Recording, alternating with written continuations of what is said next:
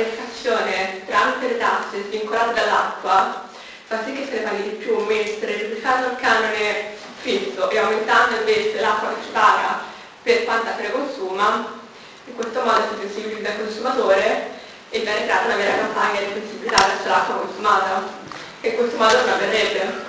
Assolutamente, cioè, uno dei principi, la, la, la prima legge dell'economia è che più costa meno ne consumate. Eh, questo è vero in generale ed è vero anche per l'acqua. A me fa molto ridere sentire nella propaganda referendaria che con la privatizzazione è aumentato il prezzo e sono aumentati i consumi. Cioè può essere vero che le due cose sono successe contemporaneamente perché magari il reddito è cresciuto ancora più velocemente, però a parità di altri elementi, se aumenta il prezzo i consumi diminuiscono, magari di poco, perché non è che uno per, per, risparmiare 10 euro all'anno si fa la doccia ogni tre giorni o non lava le mutande, però magari la piscina la usa un po' meno, magari spreca un po' meno acqua per irrigare, per irrigare il giardino. Eh, e quindi, come dire, se uno vuole ottimizzare il consumo dell'acqua facendo in modo che ne venga utilizzata in funzione di quanto essa è veramente utile e non semplicemente perché è gratis, allora uno deve fare in modo che il servizio venga pagato interamente da chi consuma. Chi consuma paga è, come dire, se, eh, se quando aumenta il prezzo diminuisce la domanda, è la prima legge dell'economia, chi consuma paga deve essere il primo comandamento.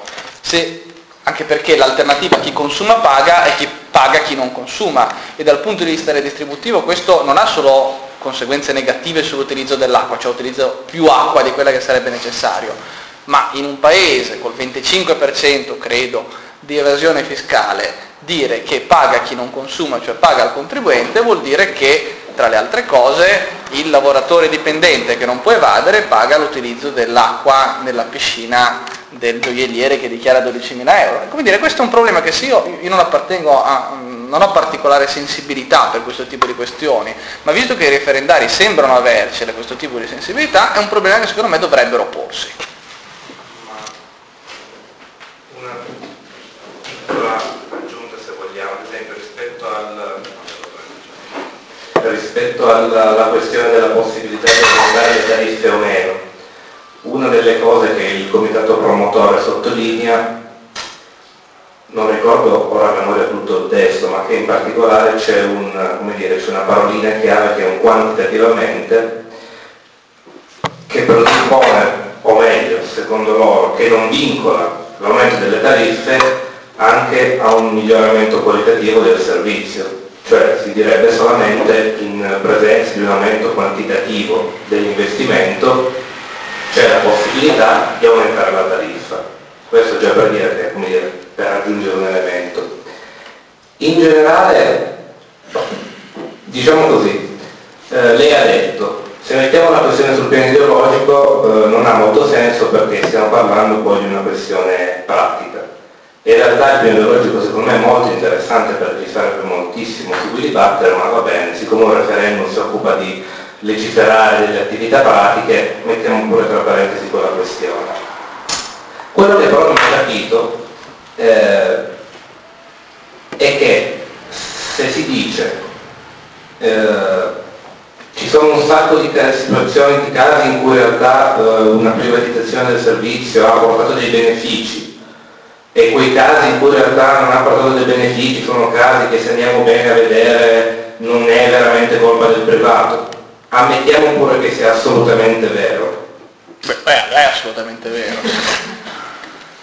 Eh, il punto vero su una questione pragmatica è riuscire a capire se mh, qui in Italia, o meglio, nelle Italie funzionerebbe quel, quel, questo tipo di servizio. E l'impressione che ho io è che sia onestamente difficile, come sempre, ma soprattutto eh, nel nostro paese, poter dire con ragionevole probabilità se quella strada effettivamente porterebbe dei risultati. Sono convinto che ci sono dei posti in cui sicuramente la privatizzazione migliorerebbe addirittura la situazione, ma in tanti altri posti sono convinto, questo però è una commissione personale, che peggiorerebbe di gran lunga la situazione.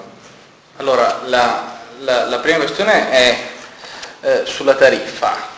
Eh, La tariffa non la decide il gestore in nessuna parte del mondo, la tariffa viene decisa da un soggetto pubblico che oggi è una roba strana che si chiama eh, autorità d'ambito territoriale ottimale che verrà superata. Il, nel mondo ideale viene decisa da un regolatore indipendente, ci sono un miliardo di soluzioni intermedie, ma in ogni caso la tariffa non la decide il gestore, la decide un, un controllore pubblico, chiamiamolo così, chiunque esso sia e qualunque sia la sua carta d'identità, e la decide sulla base non degli investimenti che il gestore si inventa, cioè che un gestore dice oggi ho investito in un parco giochi, voglio ribaltare il parco giochi in tariffa. Lo decide sulla base di un piano di investimenti che normalmente viene concordato sulla base di quelle che sono le esigenze e i problemi che si vogliono risolvere. È naturale che l'input arriva dal gestore, perché è il gestore che gestisce e sa dove stanno i problemi e dice guarda che qua mi serve un depuratore, guarda che devo migliorare, aggiungere una stazione di pompaggio però sta al, al controllore, al soggetto controllore, eh, valutare se questi investimenti sono giustificati in primo luogo, secondariamente valutare se i costi che il gestore stima di avere per quegli investimenti sono appropriati e in terzo luogo decidere come costruire il piano di ammortamento, cioè in quanti anni ti ripago il tuo investimento.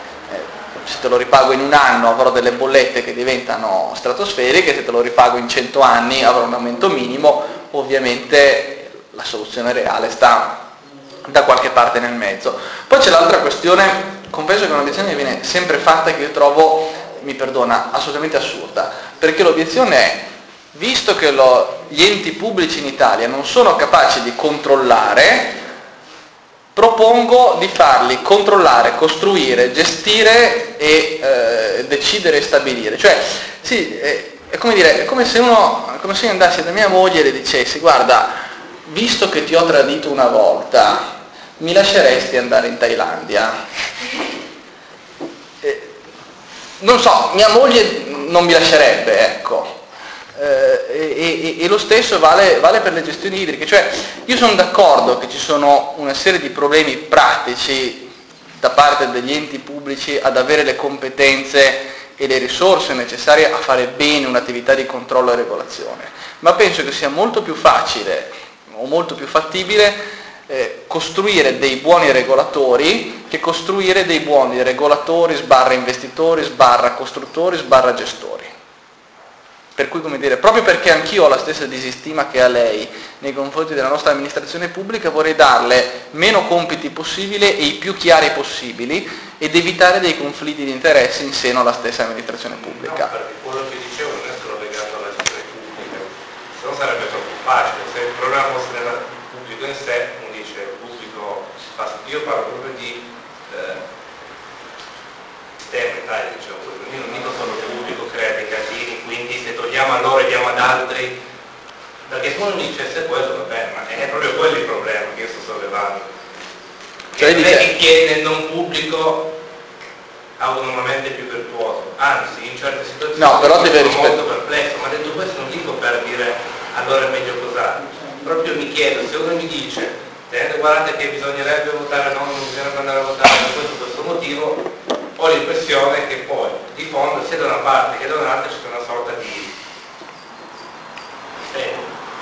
No, fede no, un po' di ideologia. Della fede, francamente sono un po' difficile. Se devo scegliere sulla base della fede, preferisco una fede che mi dice che il buon Dio ha creato il mondo in sette giorni piuttosto che la fede che mi dice eh, che, che, che, il mondo è stato creato giocando a dadi. Dire, per, anche tra le fedi c'è, c'è una differenza qualitativa, ecco eh, o, oppure che, che, che, in realtà non c'era un Dio e ce n'erano due, hanno creato la terra per giocare a pallone. Eh, tra le due uno crede nella prima piuttosto che nella seconda, così a naso, eh. eh. ma al netto di questo, quello che dice lei è, è un problema, anche questo è un problema, cioè, problema vero, però è un problema concreto e di funzionamento del sistema, non è un problema di impalcatura. In più, nel momento in cui uno distingue tra il soggetto regolatore e il soggetto che effettivamente entra e gestisce, parte dal presupposto che il rapporto tra questi due è regolato da un contratto di servizio e che il gestore deve rispettare questo contratto di servizio e che l'abilità del, del regolatore sta nel fare un buon contratto di servizio. E se il gestore non rispetta il contratto di servizio, prima gli vengono tirate le orecchie, poi viene sanzionato e poi perde la concessione e uno spera che prima o poi arriverà uno che è capace a far funzionare un sistema idrico, visto che nel mondo ci sono eh, società internazionali, eccetera, ma anche società italiane, società straniere, eccetera, che sanno eh, e fanno gestire il servizio. Quindi, come dire, dal punto di vista eh, istituzionale uno si deve chiedere qual è l'impalcatura più efficace, l'impalcatura che mi dà la maggior probabilità di trovare un buon gestore.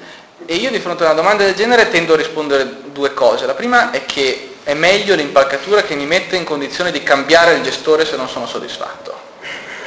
Eh, se, io fida- se io do il sistema in mano a un gestore pubblico che è mio, cambiare a dei costi molto più alti, perché poi quei lavoratori dove li metto, quei consiglieri di amministrazione dove li nomino, eccetera. Eh, seconda cosa, io preferisco un, un'impalcatura dove il controllore e il controllato sono separati da una muraglia, non si parlano e non, hanno, non sono fratelli o cugini. Ha un sistema dove il controllore e il controllato sono due eh, manifestazioni dello stesso soggetto.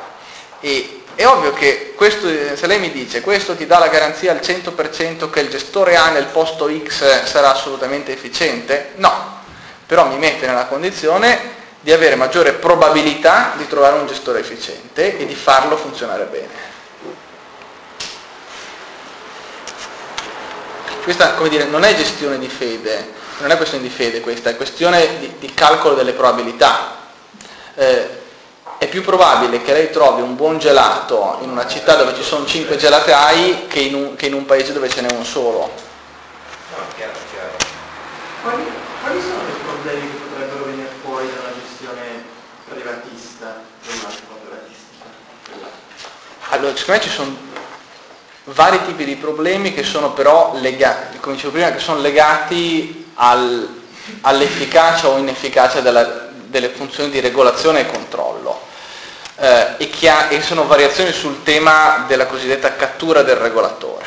Cioè, il gestore privato può prendere il regolatore, portarlo a cena, pagargli le donnine o, o gli ometti e, e, e, convincerlo ad avere tariffe più alte. Eh, il eh, gestore privato può accampare delle scuse per ritardare degli investimenti e, eh, e quindi dire, guadagnare, sulla, eh, su, sulla, guadagnare sulla remunerazione di investimenti che non ha fatto o che comunque fa in un secondo momento e quindi giocando sul fatto che hai subito i soldi e, e li spendi in un secondo momento. Eh, in generale eh, i problemi possono avere a che fare col fatto che un contratto di concessione su un servizio idrico per forza di cose deve essere un contratto di lunga durata, perché stiamo parlando di investimenti che si ripagano in un orizzonte temporale molto lungo e quindi stiamo parlando di contratti che per definizione sono incompleti, nel senso che io non posso prevedere tutto quello che potrà succedere nei prossimi 20 o 30 anni e quindi eh, ho più opportunità di eh, aggirare lo spirito diciamo, vero del contratto, ho più opportunità di trovare un controllore compiacente o un sindaco compiacente e così via. Però sono tutti, ci sono t- e, e tante variazioni su questo tema tutte però problemi che hanno a che fare con la, con, con la limitata efficacia della regolazione. Se io voglio ridurre la probabilità, ovviamente stiamo, non stiamo mai parlando di soluzioni perfette, né sull'acqua né su niente, ma se io voglio ridurre la probabilità di avere problemi, devo mettermi nella condizione di avere un regolatore che sia tecnicamente preparato, che sia indipendente, cioè che a sua volta non debba rispondere al, al sindaco, al governo, a chi vuole lei, e che abbia, oltre che la capacità tecnica, le risorse anche umane per, per controllare, cioè si deve controllare che vengano eh, realizzati i cantieri nel modo giusto e, e nei tempi giusti, deve avere delle persone che le vadano a vedere. E quindi su una cosa del genere presumibilmente deve avere o un regolatore nazionale dire, che abbia un certo peso, una certa struttura, oppure un certo numero di regolatori locali o regionali che, che siano in grado fisicamente di, di, fare il loro mestiere. Eh, uno dei problemi in discussione oggi è eh, questa, l'ultimo, l'ultimo intervento normativo che dà apparentemente, ma non è ancora chiaro, poteri da, da regolatore indipendente all'attuale Conviri, la Commissione Nazionale di, di, di Vigilanza sulle risorse idriche. E, e naturalmente detta così è bella, eh, bisogna vedere poi quante persone ci metti, chi ci metti e che poteri di controllo, sanzione, intervento gli dai. Eh, tutto questo però, cioè, secondo me è importante distinguere quello che ha a che fare con la struttura del problema e quindi con la fisiologia e quello che ha a che fare con la patologia. La patologia è sempre correggibile, la fisiologia se è sbagliata è sbagliata. Quali sono esempi di privatizzazioni in Italia che hanno funzionato? Cioè, mi hai preso ad esempio la telefonia mobile oppure i trasporti ferroviari? Allora, qui usciamo, usciamo dall'acqua, mi faccio rispondere prima sull'acqua. Eh, sull'acqua, no, no, parto dall'acqua e ci arrivo, però questo mi, mi darò perché anche questo ha, sempre a livello di disinformazione. In Italia si dice hanno privatizzato l'acqua, in Italia il 3% delle, degli affidamenti sono a soggetti privati in senso stretto e meno del 10% sono, riguardano soggetti che hanno qualche componente privata o pezzi di capitale privato, eccetera e hanno operato in un contesto che dal punto di vista normativo è cambiato n volte in dieci anni. Quindi la performance dei privati nell'acqua in Italia non è eccelsa, eh, per esempio rispetto agli obiettivi, ai piani di investimento che loro avevano, contemporaneamente la performance dei privati in Italia è migliore della performance dei pubblici in Italia nella gestione dell'acqua rispetto all'unico parametro che io posso avere per valutarli, cioè la congruità tra gli investimenti fatti e gli investimenti promessi o gli investimenti comunque riconosciuti, eh, riconosciuti in tariffa, piuttosto che rispetto alla loro capacità a, ad avvicinarsi agli standard di servizio che io ritengo eh, necessario raggiungere, per esempio la depurazione, per esempio la qualità dell'acqua in uscita dai rubinetti, eh, la, la, dire, il livello a cui si sono avvicinati eh, a, agli obiettivi che avevano, in rapporto ovviamente ai costi che hanno sostenuto. E quindi la prima cosa che me viene da dire è che mediamente i gestori privati in Italia non sono stati bravi, ma sono stati più bravi dei gestori pubblici, nell'acqua. Fuori dall'acqua, eh, fuori dall'acqua come sempre tutto va valutato caso per caso, anche qui mediamente a me sembra che il risultato delle privatizzazioni non sia stato così, così disprezzabile, eh, distinguendo però anzitutto tra privatizzazione e liberalizzazione. Liberalizzazione vuol dire creare un contesto concorrenziale, privatizzazione vuol dire che il soggetto che prima pubblico, che prima era pubblico io lo cedo al mercato. Laddove c'è stato un più o meno decente processo di liberalizzazione, a cui si è normalmente associato un processo di privatizzazione, i risultati sono stati positivi. Per esempio sul, sul, sull'energia elettrica, eh, oggettivamente la qualità del servizio è migliorata negli anni dalla liberalizzazione in poi. Qualità del servizio vuol dire per esempio il numero di interruzioni non programmate della corrente. Se voi vi ricordate, fino a dieci anni fa la frequenza con cui improvvisamente la corrente saltava in casa era molto più alta di quella con cui, con cui succede oggi. Oggi al nord sostanzialmente non ci sono eh, inter- problemi, se, se, non per, per, ragioni locali specifiche, eh, problemi di interruzione improvvisa del servizio. Al sud qualche problema c'è ancora. Eh, prima i problemi erano molto più, molto più endemici.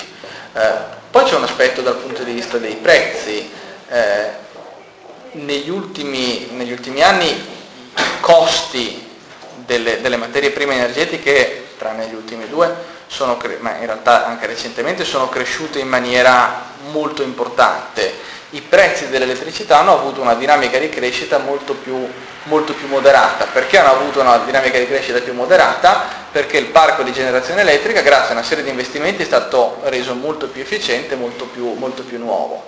Altro caso ancora, la telefonia mobile secondo me è un esempio straordinario. Eh, il tipo di servizio che noi oggi riceviamo con questi giocattoli qua, al costo a cui noi lo, lo riceviamo, è assolutamente incomparabile con quello che avevamo dieci anni fa e non solo per ragioni tecnologiche, perché uno dice, vabbè, grazie tante, eh, è, è cambiata la tecnologia e quindi ovunque nel mondo oggi a parità di spesa in termini reali hai un servizio molto migliore rispetto a quello che avevi dieci anni fa.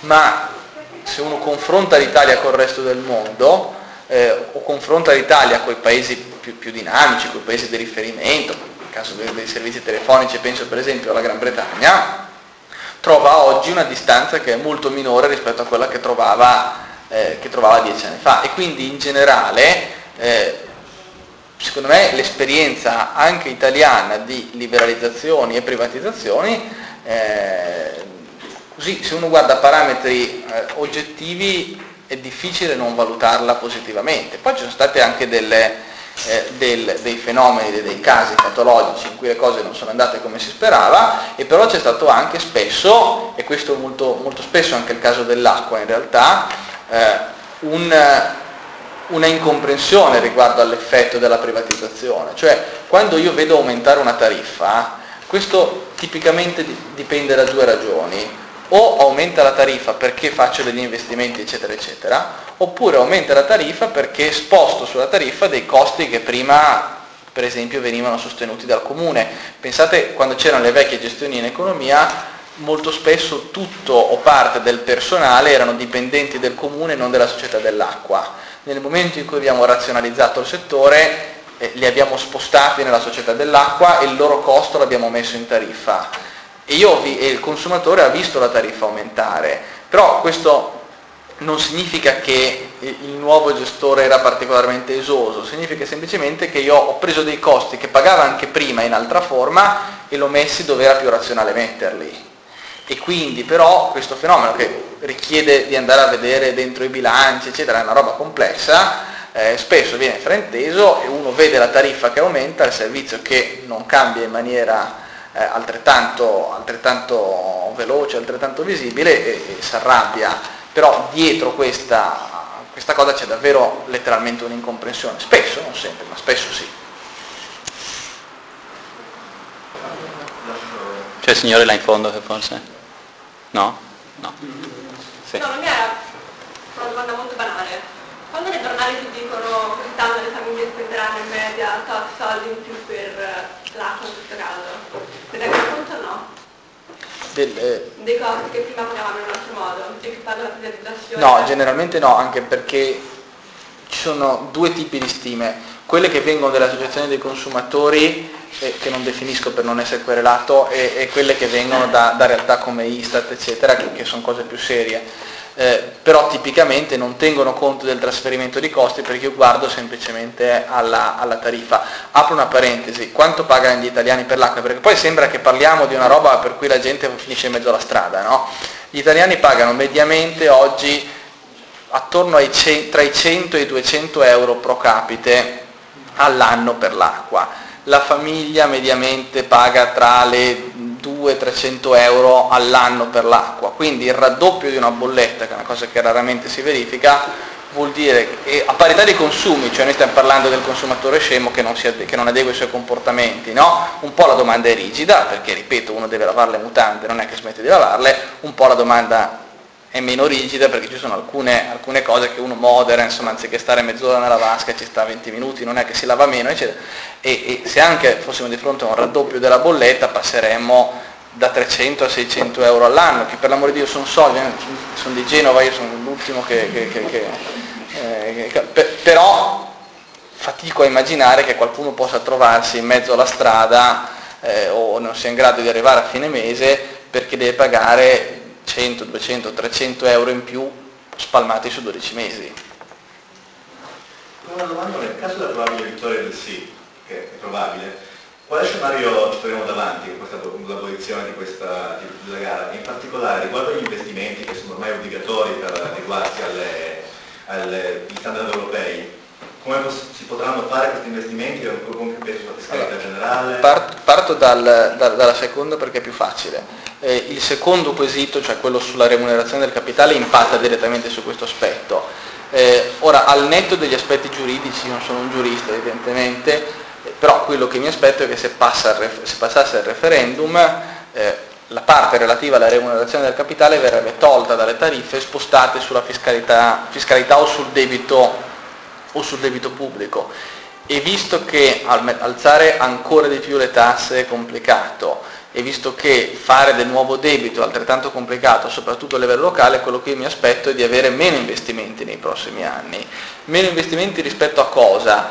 Eh, la stima che si cita sempre, che probabilmente è anche una stima per difetto, dice che noi per adeguarci agli standard europei, eh, che vuol dire soprattutto problemi di depurazione, dobbiamo spendere nei prossimi 10-20 anni circa 60 miliardi di euro e quindi si tratterebbe di spostare 60 miliardi di euro dalle bollette alla, alla, spesa pubblica, con tutti i problemi che questo comporta. Tenete conto che per trovare 200 milioni di euro in un anno e non in 10, tutto quello che volete, eh, per trovare 200 milioni di euro per finanziare il fondo unico per lo spettacolo non si è trovato altro modo che aumentare le, le, le accise sulla benzina e quindi a maggior ragione eh, io mi aspetto che se quegli investimenti li vogliamo fare aumenteremo le tasse e a quel punto mi chiedo mediamente cosa cambia se anziché pagare 100 euro in più sulla bolletta paghi 100 euro in più sull'IRPEF al netto di cose redistributive che però probabilmente hanno effetto eh, più, regressivo,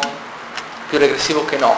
Il primo referendum invece non avrebbe, cioè quello sull'affidamento e sulle gare, non avrebbe un impatto immediato, nel senso che non farebbe venire meno degli affidamenti già concessi, avrebbe un impatto di lungo termine, cioè se io dico che eh, non è più necessario affidare il servizio tramite gara, ma ciascuno può affidarlo a chi gli pare e piace, probabilmente avrò meno servizi affidati tramite gare e più gestione affidata a chi mi pare e piace, quindi avrò meno, eh, scusate faccio un po' di, di, di retorica, eh, ma avrò meno eh, soggetti industriali e più amici dei politici. Invece per avere un po' di speranza non è possibile che la politica di Fratelli sotto il referendum e quando un'altra legge ordinaria è fondamentalmente simile all'impianto rispetto a questa? Eh, è, tecnicamente, è, tecnicamente, possibile che tutte le molecole d'aria in questo, presenti in questa stanza escano dal buco della serratura, sì. però è estremamente improbabile. quando gli interestori hanno già fatto la presentazione della RAI, eh sì, non c'è interesse. È il contrario, il referendum era per la privatizzazione in quel caso. Due cose, una, una di colore che lo dico approfittando di ragazzi molto più giovani di me, che già sulla tariffa dell'acqua e sul costo dell'acqua c'è una sensibilità comune molto sentita, tant'è vero che la stragrande maggioranza dei regolamenti di condominio, dove si paga l'acqua come condominio a quota pro capite, vietano di lavare l'acqua nel cortile, eh, le litigate sono sul bagnare i fiori, c'è l'inquilino che ha tantissimi fiori sempre visto male, nonostante il costo sia poi bassissimo, credo che il mio condominio sia 70 euro a testa, che però finisce, lo dico per eh, finisce per avere un altro aspetto di ingiustizia. La famiglia numerosa, al là del reddito, paga in base ai consumi molto di più della famiglia meno numerosa con molto alto. Quindi questo è un altro aspetto che bisogna avere presente, però chi ha esperienza di rapporti di condominio o di stabili in affitto sa che sull'acqua, essendo una cosa che tutti utilizzano pagando poco, eh, si litiga sempre su chi si presume che faccia il furbo, utilizzi tanto facendo pagare gli altri. E normalmente i regolamenti condomini vietano di lavare l'acqua, di lavare la macchina del cortile, cioè con la pompa e via dicendo. Questa solo di colore perché si collegava la cosa. L'altra domanda invece, molto più precisa, eh, se passa il referendum, che è un parino, eh, ha detto, ne approfitto perché se non sapessi perché l'ho detto consiglio comunale, quindi mi troverò con un consiglio comunale che all'unanimità ha votato praticamente per il no al referendum, eh, sostenendo la tesi opposta. Eh, Campagna invece sostenuto che se passano i referendum dall'attuale SPA pubblica si tornano municipalizzate credo che è un effetto molto cioè, è una domanda molto cioè una, una immagine molto efficace per chi come me e per il no e, e il contro il referendum eh, con Spodalghero è stata una forzatura? È davvero così? Tengo presente che a Torino eh, da quando c'è una SPA pubblica credo sia al 100% se non vorrei dire una perché fatto con i sì. castellani il servizio e anche i rapporti di efficienza sono direttamente rispetto alla gestione precedente della municipalità, sebbene sia rimasta sostanzialmente uguale la struttura e tutto fatto. Sì, uh, sulla prima questione è esattamente lo stesso problema del riscaldamento centralizzato, no? Cioè, eh, che, che, è quello che sono il problema dei, dei, dei, dei beni pubblici. Cioè, se se io pago il riscaldamento centralizzato e, e quindi distribuisco il mio costo su tutto il condominio, eh, tendo ad avere caloriferi a manetta e semmai che voglio abbassare la temperatura apro le finestre, questa come dire, eh, è quasi retorica, no? Se io pago solo il mio consumo e quanto il mio consumo tenderò a, ad avere la temperatura in casa come la voglio e non a, a ricorrere a strumenti, a strumenti inefficienti. Quindi da questo punto di vista sicuramente non c'è dubbio che far pagare in tariffa tutti e solo i costi legati all'acqua eh, determina, ottimizza i consumi. Dopodiché è vero che possono esserci dei problemi redistributivi di altro genere, cioè la famiglia povera numerosa eh, che sussidia il single benestante. Però ancora una volta questo, secondo, ah, posto che si possono immaginare delle forme di tariffazione che vanno incontro a particolari esigenze di natura sociale, eccetera. Però la, in, la, mia posizione in generale su queste cose è che è meglio fare le politiche sociali, facciano le politiche sociali e quindi diano un aiuto al reddito alle famiglie numerose se riteniamo che sia uh, utile avere famiglie numerose e eh, le politiche di altro tipo facciano le politiche di altro tipo. Quindi diamoci un buon sistema idrico e una buona politica sociale anziché mischiare le due cose. Anche perché in questa maniera è più facile valutare l'una e l'altra altrimenti se, se, quando le si mischiano le inefficienze possono essere dire, mascherate imputandole ora di qua, ora di là.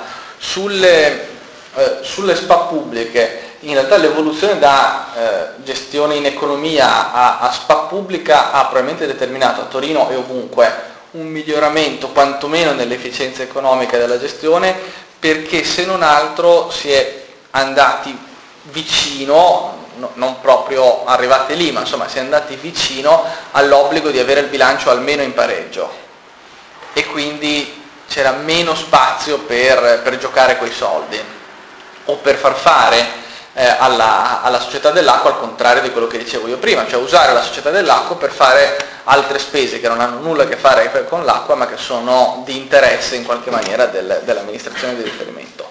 Se passasse il referendum probabilmente dire che si passa dalle, dalle spa pubblico-private alle gestioni di economia è probabilmente esagerato. Non è esagerato dire che si può tornare alle, alle gestioni di economia, cosa che invece veniva esclusa dalla, dalla Ronchi. E si perdono gli utili delle spa? Sì, beh, in realtà... Quello... Degli utili, ha degli utili, però il problema è... Eh, perdo gli utili e quindi abbasso i cioè ho tutto uguale e meno utile quindi tariffe più basse quindi siamo tutti felici cioè, tutti no, però siamo tutti felici oppure perdo gli utili ma ho anche costi più alti e quindi tariffe uguali o più alte. Tendenzialmente ci si specchia cioè l'esperienza delle SPA è stata hanno utili perché hanno tagliato i costi ancora di più eh, e quindi tendenzialmente ci si può aspettare che ritornando nella direzione delle gestioni in economia perderei sia gli utili sia una struttura dei costi efficienti. D'altro canto, quando voi andate a comprare le scarpe, non è che andate a comprare le scarpe dalla, da, da, da, da, quello che ha meno utili, andate a comprare le scarpe da quello che ve le fa pagare meno. Io non capisco perché questo non deve valere anche per l'acqua. Cioè, e questa è un'altra cosa per me misteriosa nel dibattito pubblico sul referendum, cioè nessuno si concentra sui costi del servizio, tutti si concentrano sui margini del gestore, ma chi se ne frega? entro certi limiti, dico c'è una gestione monopolistica, quindi regolatore, eccetera, eccetera, però in ultima analisi se un gestore riesce a darmi un servizio migliore guadagnando di più, io sono più contento rispetto a uno che guadagna meno e mi dà un servizio da schifo, no? Eh giusto concentrarsi sulla fisiologia se funziona, ma anche la patologia ha un suo interesse. Eh, e premetto anche che compro subito il libro, però ehm, vorrei che provasse a spiegarci perché Parigi non è funzionata. Ma probabilmente perché quando fai gestire per 150 anni la stessa cosa, lo stesso soggetto, eh, dire, le cose tendono a, a incancrenirsi. Mm, Parigi secondo me in realtà non è neanche vero che non è funzionata, è vero che hanno voluto provare a cambiare, a darsi un modello diverso, in parte per ragioni anche se vuole ideologiche, in parte perché insomma, ritenevano che, che dire, i meccanismi di gestione, che, che tutto quanto fosse andato su un'inerzia che andava a detrimento della qualità del servizio. Eh, vedremo se le cose miglioreranno. I contratti, i contratti di 20 anni o 30 anni non espongono a questo rischio anche il gestore privato? Certo, in grado assolutamente, di assolutamente. Ehm, crearsi delle clientele anche nel momento, soprattutto quando ci sono utili interessanti e poi facile anche redistribuirli, mh, anche e soprattutto in, in situazioni territoriali in cui c'è un po' questo costume. Assolutamente. Adesso non dobbiamo sempre pensare a, a situazioni di eh, virtuose, ma pensiamo a situazioni in cui eh, anche nel nostro territorio Ah, nazionale eh, sono pericoli Assolutamente. di continuità, soprattutto nel lungo periodo, ecco che questo su 20 anni io devo immaginare che si possono facilissimamente creare delle situazioni torbide o poco opache. Assolut- questo è assolutamente, e- è- però è, è la patologia e la patologia richiede un, un- un attento esercizio della medicina, cioè eh, richiede un buon controllore e quindi questo tipo di patologia viene arginato o limitata eh, dotandosi di buoni, di buoni strumenti di controllo e sanzione, compresa ah, in caso dire, di- di- non risolubile altrimenti il decadimento del, del contratto di concessione. Ma ancora una volta il fatto che questo possa succedere in una gestione privata, che è assolutamente vero, eh, non è un argomento a favore di una gestione pubblica dove ho maggiori probabilità che questo succeda, per la semplice ragione che il privato 20 anni saranno tanti, ma dopo c'è l'anno numero 21.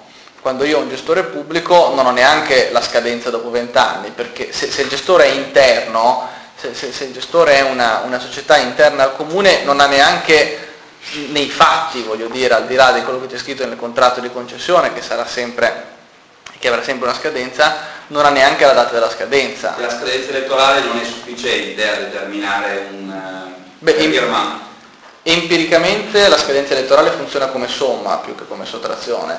Eh, lì eh, fu interessante qualche anno fa, ci fu questo dibattito attorno all'acquedotto pugliese, dove il grande dibattito nel passaggio dalla, dalla gestione del centrodestra della regione alla gestione del centrosinistra non era proprio così formulato, ma il senso era questo, era se i precari del centrodestra andavano regolarizzati in quanto precari o buttati fuori in quanto di centrodestra nell'attesa naturalmente di prendere quelli di centrosinistra e, e, e, e, sistemarli al giro successivo quando eventualmente il centrodestra si sarebbe posto lo stesso tipo di problema. Eh, L'acquedotto pugliese è un caso assolutamente de scuola per tante ragioni, compresa il fatto che adesso che ha un manager che apparentemente eh, si è messo in testa di farlo funzionare un po' meglio, farlo funzionare un po' meglio vuol dire disfare eh, dieci anni di, di, di scelleratezze e però senza potersi disfare della società. E questo secondo me è un elemento davvero fondamentale, cioè se io ho un privato che si è comportato esattamente come si è comportato eh, la gestione dell'acquedotto pugliese negli ultimi dieci anni e osservo che questo privato a fronte di investimenti assenti ha continuato ad assumere sempre più persone e sempre più persone aumentando la struttura dei costi, io ho tutti gli elementi per sanzionarle probabilmente per fargli decadere la concessione e prenderne un altro e partire da zero. Non ho il problema di disfare. E questo già di per sé secondo me è un vantaggio oggettivo di un sistema imperniato sulle gestioni private rispetto a quello sulle gestioni pubbliche. Dopodiché ci sono anche i privati ladri, sì, chi lo nega, però ci sono anche i pubblici ladri. Una domanda forse stupida che mi è venuta adesso, ma è possibile separare gli investimenti dalla gestione rendendo più flessibile il passaggio da una gestione all'altra? Ma è possibile farlo pu- sicuramente dal punto di vista finanziario. Sì. Eh, secondo me in realtà ci sono delle, delle sinergie, delle- cioè l'investimento lo fai e capisci quale investimento ti serve quando gestisci il sistema. Una cosa che non ho detto prima, ringrazio perché mi permette di ricordarlo, è che non solo questo referendum non è contro la privatizzazione eccetera eccetera, ma l'acqua pubblica nessuno la mette in discussione in Italia, cioè in Italia l'acqua intesa come risorsa di proprietà pubblica, tant'è che se voi andate a raccoglierla nel fiume nessuno vi fa, vi fa, vi fa pagare niente e se voi andate a pisciare nel mare nessuno vi chiede di pagare la tariffa al sistema idrico integrato, vi chiedono di pagare la tariffa se volete che l'acqua vi arrivi depurata in casa se volete pisciare nel gabinetto. E, e se pretendete che qualcuno porti via quello che esce dal gabinetto, naturalmente. Se lo tenete in casa ancora una volta nessuno vi fa pagare niente. E non solo quindi l'acqua è pubblica, in qualche maniera quello che voi, l'acqua è gratis si può dire, quello che voi pagate è il servizio, cioè il fatto che un omino virtualmente si mette un otre sulle spalle quando voi avete sete, controlla che l'acqua sia, sia- sia bevibile e ve lo porta fino, fino sulla porta di casa e poi quando, dopo che avete bevuto si ferma lì, sempre con lo stesso otre, raccoglie e, e, e porta via. No? E quindi come dire, l'acqua è pubblica e l'infrastruttura è pubblica. Cioè il modello che ha adottato l'Italia, a differenza per esempio dell'Inghilterra, dove in Inghilterra l'infrastruttura non è pubblica, ma in Italia la proprietà dell'infrastruttura è del comune o, o dell'ente pubblico di riferimento e quindi anche il gestore che realizza l'investimento, realizza l'investimento, recupera il capitale, ma la proprietà anche dal punto di vista giuridico del tubo o del depuratore sta in testa al comune, non al privato. Per cui come dire la privatizzazione proprio non c'è. Magari. Potrebbe essere una privatizzazione Beh, l'esempio inglese ha funzionato in questa maniera, nel senso che comunque il, gest- il, proprietario e gestore, che in quel caso coincidono dell'infrastruttura, è soggetto alla regolazione per quel che riguarda la tariffa e per quel che riguarda gli obblighi di, di, di, di qualità e così via. E in Inghilterra è vero che sono aumentate le tariffe come ovunque, ma non sono aumentate perché si è privatizzato, sono aumentate perché era necessario che aumentassero e l'esperienza dall'89 a oggi è stata di un enorme miglioramento di efficienza, di, un enorme, di una enorme mobilitazione di investimenti, eh, la qualità, eh, perché poi si parla anche di cose banali, ma la qualità dei, dei corsi d'acqua prima, durante le gestioni pubbliche, era scadente perché le acque non venivano depurate o venivano depurate poco e male e venivano gettate lì e dopo la privatizzazione si è gradualmente messo in moto un meccanismo che ha consentito di risolvere questi problemi. Mm, gli standard europei sono stati raggiunti, credo che non sia oggi esistente nessuna deroga rispetto agli standard in Inghilterra, a differenza che in Italia, e la cosa ha funzionato senza che ci sia stata eh, né rivoluzione, né sollevazione, né, né, depredazione, eccetera. E mentre è successo tutto questo sono anche aumentati gli utili. Sono aumentati gli utili perché? Perché è giusto che chi lavora bene venga remunerato per segnalare il dissenso nei confronti del referendum. Meglio stare a casa o meglio andare a votare? No, questo quello che diceva già prima. Che... Questa è una cosa a cui non voglio rispondere, ve lo dirò il giorno del referendum, se leggete www.chicagoblog.it. Eh, io credo che ognuno sia adulto e debba scegliere se votare no oppure non andare a votare. Se vota sì mi spiace. Si possono prendere alcune schede, sì, sì, si possono prendere solo alcune schede, se uno vuole votare sul nucleare, ammesso che ci sia quello sul nucleare, sul legittimo impedimento e non sull'acqua, può naturalmente ritirare solo le schede di suo interesse, eh, uno può anche andare a votare sì, convinto che questo referendum serva a correggere una legge che è tutto fuorché perfetta, anche se, come dire, è evidente che il clima politico in cui questo referendum è nato e si è sviluppato suggerisce, suggerisce altrimenti.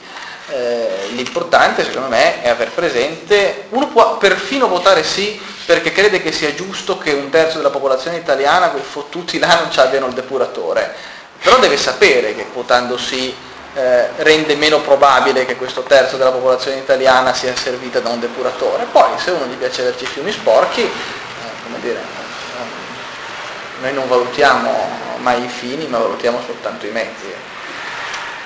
Mi pare che il problema però, ma, mi pare che il problema però sia anche di eh, eterogenesi dei fini del, del, risultato poi elettorale, cioè nel senso che se vince il sì non è ben chiaro cosa succede, ce lo diceva già prima Domenico. No, non cioè, è... Il rischio è addirittura, io ho letto una sentenza della Corte Costituzionale che dice che in realtà si dovrebbe applicare automaticamente nella lacuna, nella fase cui il legislatore, perché il legislatore non legifererà subito ovviamente, eh, si applicherà subito invece la normativa europea che prevede gare con evidenza pubblica, quindi alla fine sarebbe il risultato quasi simile.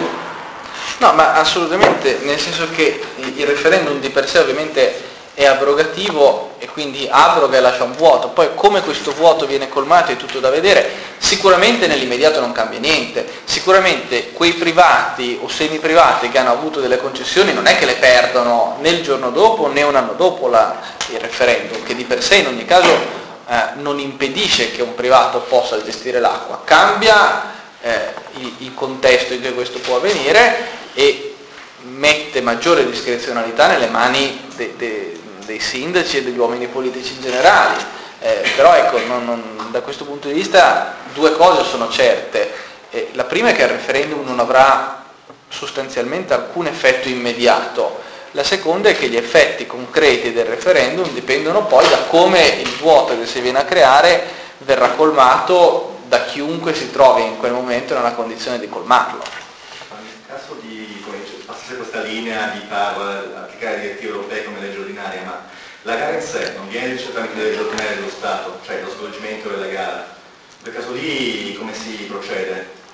Ma lì in realtà la, bandire la gara aspetta ai comuni. No, ma parla proprio della, della, qualità della gara, cioè il metodo non è... Eh no, beh, beh quello, cioè io non sono un giurista ma immagino, già oggi in realtà è così in pratica, cioè che viene, no, viene di fatto gestita dal, dal soggetto che bandisce. È chiaro che c'è anche un limite nelle gare, cioè, se io voglio fare una gara tale che la vinca lei, non ho particolari problemi a costruire il bando in questo modo e, e, e a maggior ragione serve un, una buona attività di regolazione anche per l'uniformazione dei bandi, dei bandi delle gare. Però se parliamo unicamente delle conseguenze del referendum, a me personalmente non sono chiare, eh, non sono chiare e sono mitigate solo dal fatto che non, non, non ci sono tutte queste concessioni in scadenza proprio adesso, ecco, per cui dal punto di vista concreto eh, ancora una volta non ci sarebbe grande, grande, grande cambiamento, ci sarebbe sicuramente la necessità di un intervento in qualche maniera. Invece riguardo poi l'acquisto le autorità di regolazione attualmente non sono assolutamente sufficienti nel caso appunto con linea. Ah, a oggi non esiste un'autorità di regolazione sull'acqua, nel senso che può, può intervenire l'antitrust può intervenire su aspetti legati ad eventuali pratiche anticompetitive, cioè a gare fatte male, quindi a cose che poi, ex, può, può intervenire solo ex post, questo in generale, e però non può intervenire contro una normativa nazionale, per cui se la norma nazionale dicesse eh, il servizio idrico è un servizio non a rilevanza economica e quindi a tendere si va verso gestioni in economia da parte dei comuni, l'antitrust l'unica cosa che può fare è mandare una segnalazione dicendo che è una brutta cosa, ma non può far di più. Come nel caso Passaria che la Corte Costituzionale diceva per l'anno, in quel senso lì. Beh, però bisogna, bisogna, che ci sia la gara prima che l'antitrust, cioè che ci sia una gara costruita in modo tale. Come sarebbe costruita la gara in questo caso penso che sia totale discrezione del politico. Assolutamente. Quindi è, co- è, come affidare la gestione a una decisione. Beh, è comunque meglio una gara mal fatta che nessuna gara. Sì, però almeno dopo che, si può andare a ricercare la nel senso, Beh, nel senso che poi una gara mal fatta, se uno è un po' insomma, uomo di mondo, sì. è in grado di capirlo e quindi di dirlo.